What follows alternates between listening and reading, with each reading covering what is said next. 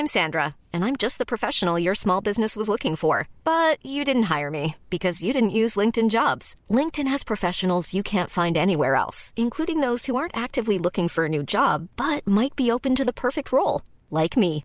In a given month, over seventy percent of LinkedIn users don't visit other leading job sites. So if you're not looking on LinkedIn, you'll miss out on great candidates, like Sandra. Start hiring professionals like a professional. Post your free job on linkedin dot com slash people today.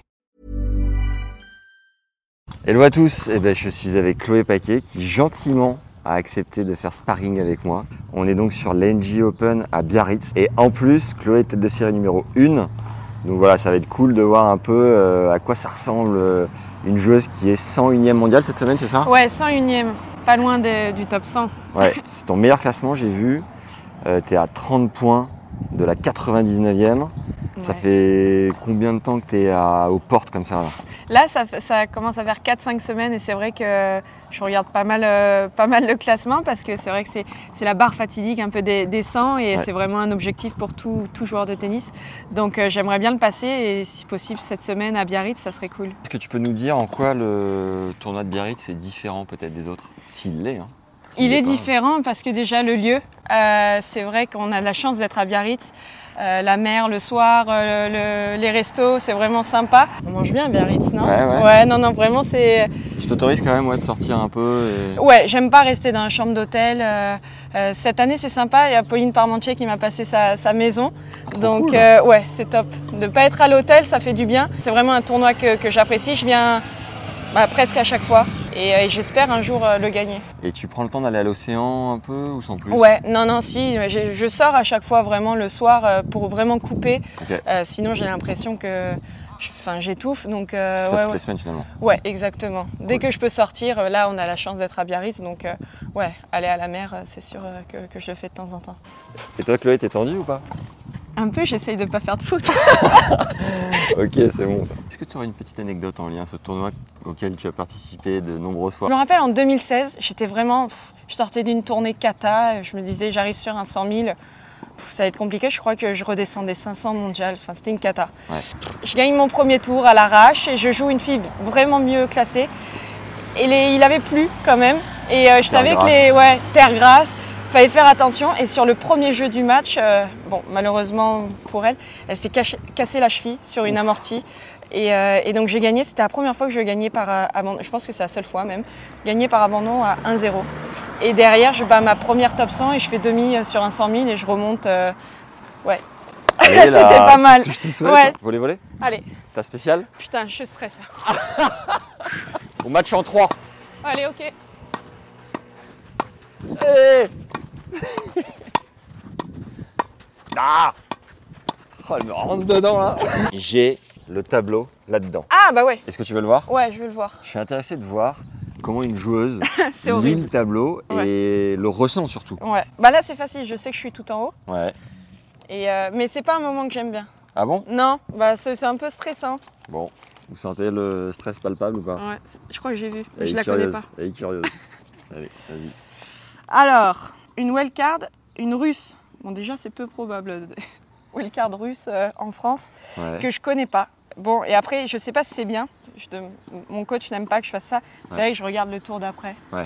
Euh, surtout quand t'es tête de série, tu te dis bon. Et euh, écoute, je connais pas non plus.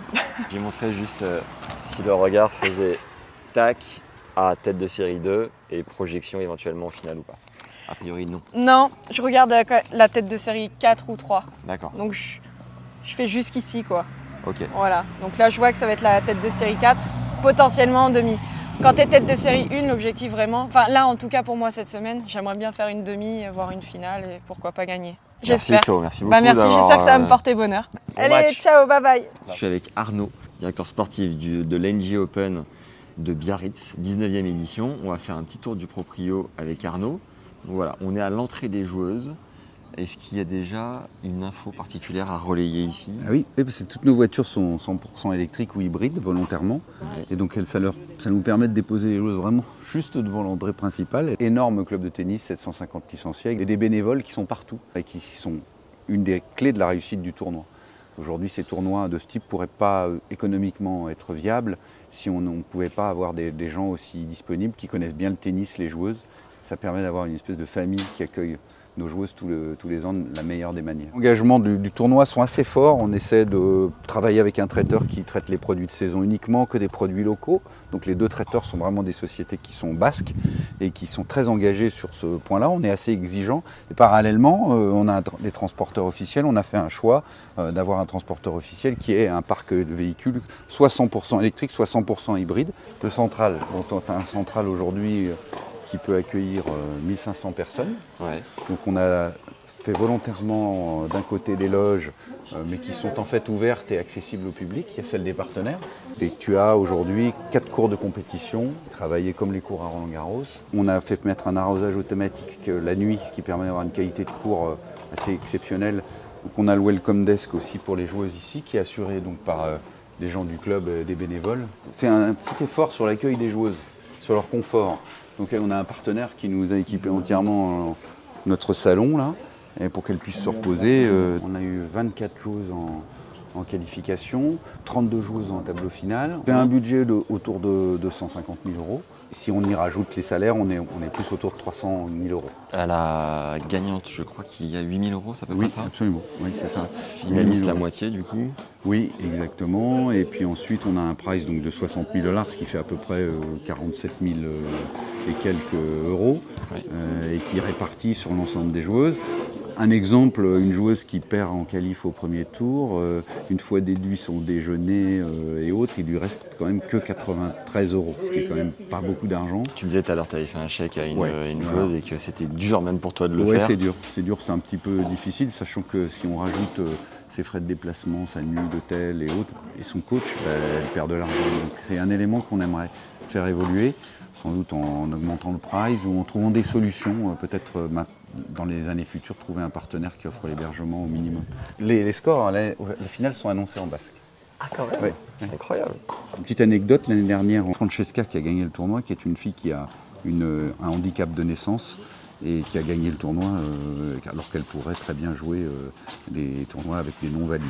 Elle, elle a une maladie de naissance que je ne connais pas, mais qui fait qu'elle a que trois doigts, une main ou au doigt de pied. Ah ouais. euh, donc c'est quand même assez, pour le tennis, assez handicapant, entre guillemets, ça ne se voit absolument pas, hein. elle, elle joue parfaitement bien. Euh, donc je me déplace uniquement pour les joueurs, c'est-à-dire que je suis à l'hôtel avec la machine, dans ma chambre d'hôtel, et je suis là uniquement pour ces joueurs-là. Donc tu m'as cité euh, Félix Auger-Aliassime, Gaël Monfils et Jelena Ostapenko. Ouais.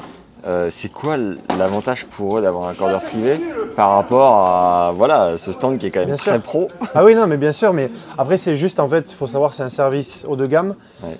Et de deux, c'est que le tennis c'est un sport de sensation, c'est-à-dire que c'est ta raquette et c'est ton cordage qui te permet d'être bon ou pas.